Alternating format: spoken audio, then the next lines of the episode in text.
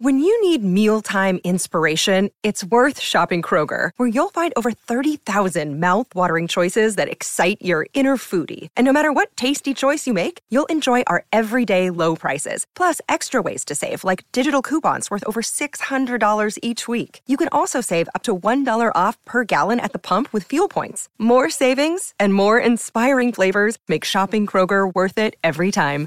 Kroger, fresh for everyone. Fuel restrictions apply. 1968 proved to be a landmark year for Jimi Hendrix. It was the year he became a superstar in the United States, topping the charts with Electric Ladyland and delivering arguably the greatest performances of his career. Well, she's walking through the clouds with a circus mind running wild. I'm Troy L. Smith with Cleveland.com, and you're listening to CLE Rocks, the music podcast from the birthplace of rock and roll. This is the story of Jimi Hendrix in 1968, an artist on the verge of superstardom, spreading his magic wherever he went.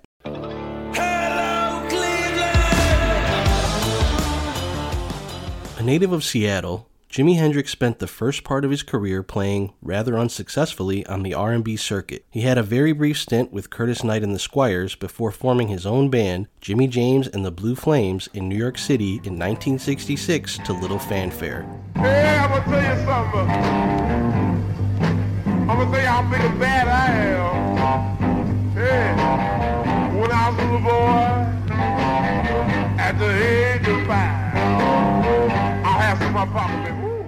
It wasn't until Hendrix traveled to London later that year at the behest of his new manager, Chas Chandler, that things began to take off. While there, Chandler, a former bassist for the Animals, would recruit Noel Redding and Mitch Mitchell to round out the Jimi Hendrix experience.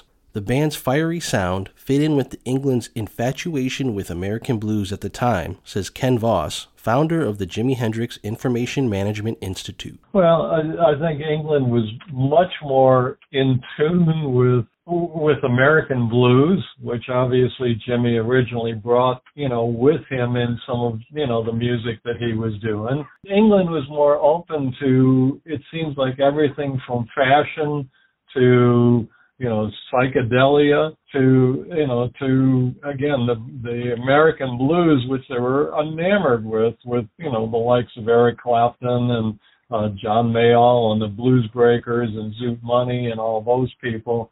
I mean, there still is a heavy, heavy Northern soul, American Northern soul scene o- over in England. The Jimi Hendrix experience would play small clubs, but it was who attended those shows that mattered. Among the fellow musicians who came to see this amazing new guitarist were Jeff Beck, Pete Townshend, Brian Jones, Mick Jagger, Paul McCartney, and John Lennon. It would all build to a concert at the London Astoria in March 1967. Looking to match the stage antics of a band like The Who, Hendrix set his guitar on fire for the first time. His stage presence would earn him the nickname Black Elvis with the UK press. By the end of 1967, Hendrix would become one of the biggest music stars in England.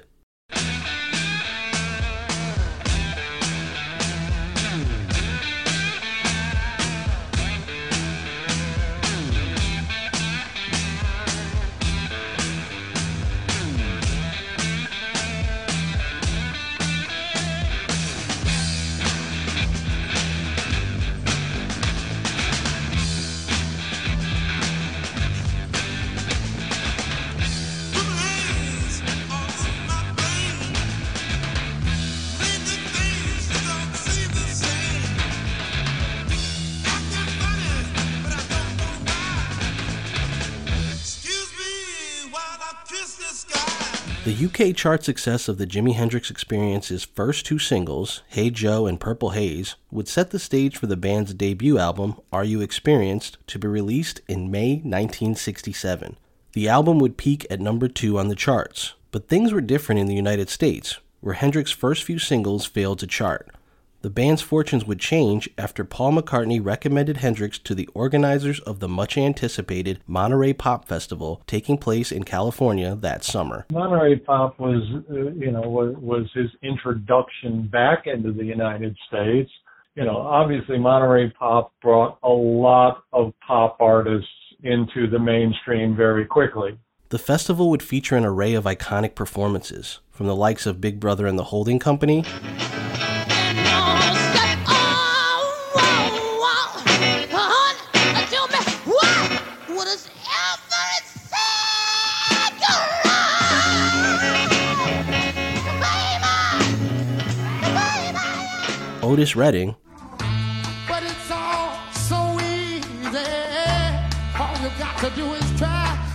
little tenderness. Yeah,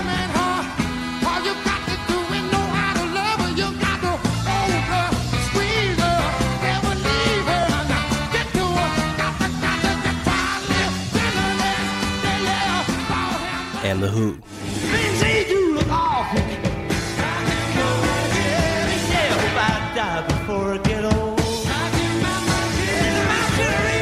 But it was Hendrix's performance of Wild Thing and him lighting his guitar on fire once again that would provide one of the most iconic visuals in rock and roll history.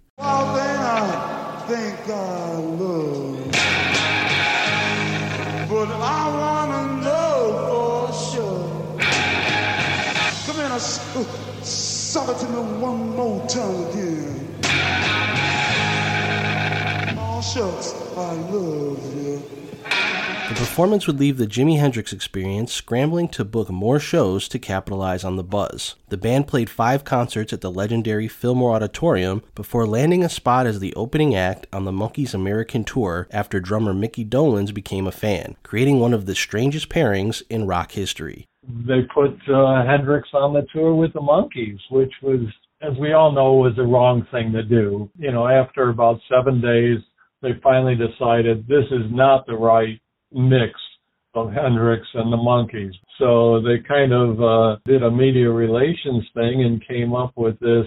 The Daughters of American Revolution uh, organization were protesting because of the sexual innuendo of Hendrix and everything else. It was more that they really just agreed, you know, uh, this isn't working. And, you know, after the final dates in New York, Jimi left the tour. In his book I'm a Believer, Mickey Dolenz would lament. The real problem started with the parents who had brought the kids. They were probably not too crazy about having to sit through a god awful monkey concert anyway, much less see a black guy in psychedelic dayglow blouse playing music from hell, holding his guitar like he was fing it, then lighting it on fire. After less than two weeks, the Jimi Hendrix experience would drop off the tour. For as catastrophic as it was, it would give Hendrix the kind of publicity he had long been lacking in his home country. Anger, he smiles, towering in shiny metallic purple armor. Queen jealousy, envy waits behind him. Her fiery green gown sneers at the grassy ground. Hendrix would return to England to record Axis Bold as Love. The album, released in December 1967, was another success on the UK charts, and this time it was also a hit in the US. The success of Axis Bold as Love would lead to a return trip to North America for the Jimi Hendrix Experience in January 1968. The trek began with a run of shows in California before heading to Hendrix's native Seattle and then crisscrossing around the country. If you look at the dates that they played in in the United States, it was such a hopscotch tour that you know I'm surprised the band didn't get burned out before they did. I mean, they went from one day their march, uh, the 22nd, Hartford, Connecticut, 23rd, Buffalo, New York, then Cleveland on the 26th, then Muncie the next night, Cincinnati the night after that, Chicago the night after that. Two days later, back to the East Coast to Philadelphia. Just a whirlwind tour in 68. The Jimi Hendrix Experience would travel to Cleveland in March 1968 for two sold out shows at Music Hall. However, Hendrix still wasn't quite a superstar in the States, remembers fan Cynthia Penter. A lot of the people I went to school with didn't even know who he was, but the people I hung out with, I might call them the stoner crowd, they they were pretty interested and tickets were really cheap, but I remember wanting to sit close and have I had a friend whose uncle he could get good tickets. Hendrix and his band arrived in Cleveland on March 25th, the day after a concert in Flint, Michigan. But the frontman didn't spend much time resting. Hendrix always followed the music, making his way to Otto's Grotto in the old Hotel Statler Hilton, where the band The Good Earth was playing. After receiving a shout out from the band, Hendrix would introduce himself, return to his room to retrieve his guitar, and plug in with The Good Earth in front of a small crowd on a Monday night. Later that evening, Hendrix and his bandmates ran into Leonard Nimoy at dinner. The Star Trek actor was in Cleveland to promote his album of folk rock and country standards. In his biography, Noel Redding wrote that Nimoy later came to his hotel room to smoke a joint. Live long and prosper. Hendrix wasn't done experiencing Cleveland the following day. He would embark on a shopping trip that saw him purchase a blue Corvette, one of his vices, from Blaushild Chevrolet in the suburb of Shaker Heights. Over the years, an interesting story from those close to Hendrix suggests when the guitarist finally got to drive the car near his rental home in Topanga Canyon, California later that year, Hendrix, who needed glasses but refused to wear them, smashed the Corvette into the side of a stone ledge, totaling it. The Jimi Hendrix experience would settle in for its back to back shows at Cleveland's Music Hall the night of March 26, 1968. The first show saw the band play early singles like Foxy Lady, Purple Haze, and Hey Joe, as well as covers of blues staples like Catfish Blues and Killing Floor.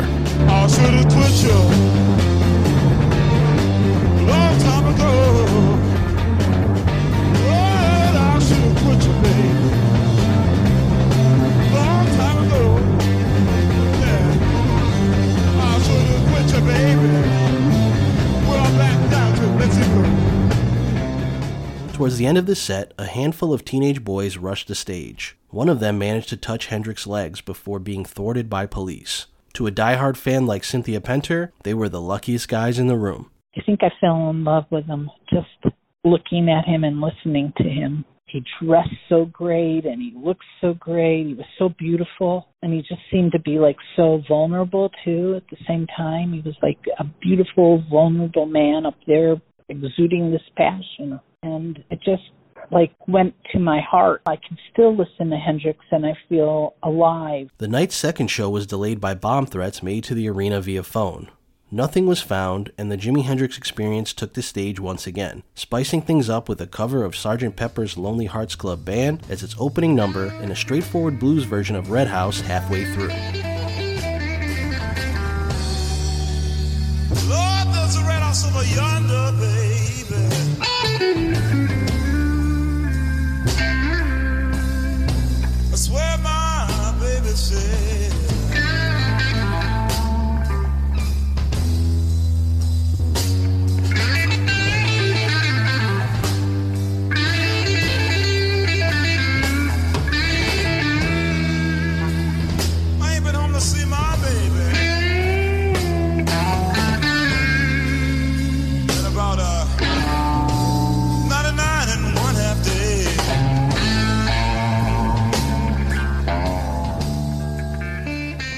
The stretch of concerts that included the two Cleveland shows would mark one of the last times Jimi Hendrix played small arenas. In May 1968, his band was booked for the Miami Pop Festival, co promoted by Michael Lang, who would go on to serve as one of the promoters for Woodstock in 1969. Early part of 68, like I said, they were doing whirlwind tours. That tour ended on May 18th at the Miami Pop Festival. Uh, and that was actually promoted by the same guy that promoted the Woodstock Festival and was really, I think, one of the dates that kind of propelled Jimi into that whole, you know, festival major market genre.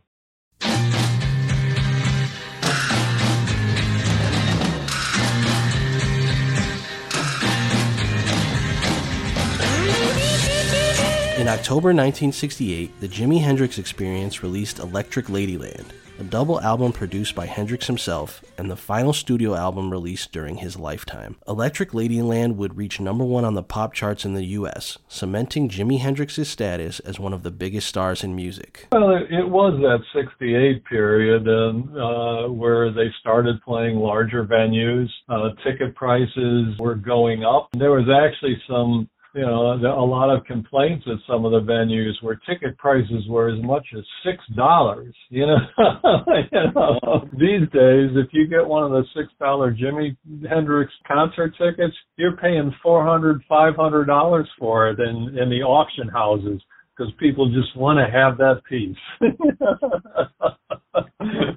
yeah, but yeah, 68 was the period where it really did start to take off. Thank you for listening to this episode of CLE Rocks. For more, visit our page on Apple Music, Spotify, or your favorite podcast platform, and please leave a five star review. A special thanks to Ken Voss from the Jimi Hendrix Information Management Institute for his contributions. I'm Troy Smith with Cleveland.com. Until next time.